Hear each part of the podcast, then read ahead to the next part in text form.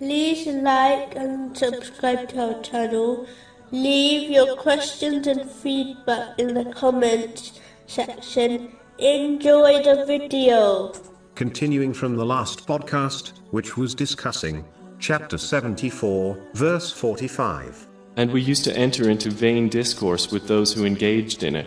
In the following verse, Allah, the Exalted, explains how people should conduct themselves when conversing with others, so that they derive benefit for themselves and others. Chapter 4, verse 114. No good is there in much of their private conversation, except for those who enjoin charity, or that which is right. The first is that when Muslims gather, they should discuss how to benefit others, which encompasses charity, in the form of wealth and physical aid.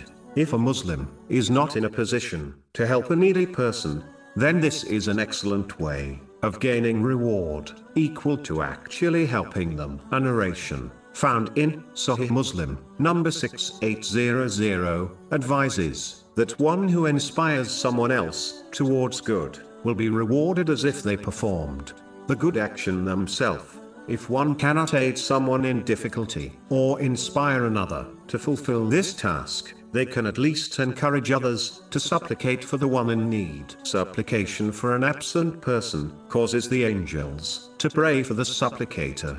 This has been advised in a narration found in Sunan Abu Dawood, number 1534. This mentality can inspire the group to visit the needy person, which provides them with emotional support.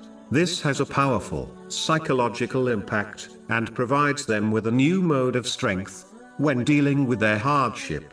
The important thing to note is that when one mentions the situation of a needy person, their intention must be to aid them in their hour of need. It should never be for the sake of passing time and making them a target of ridicule.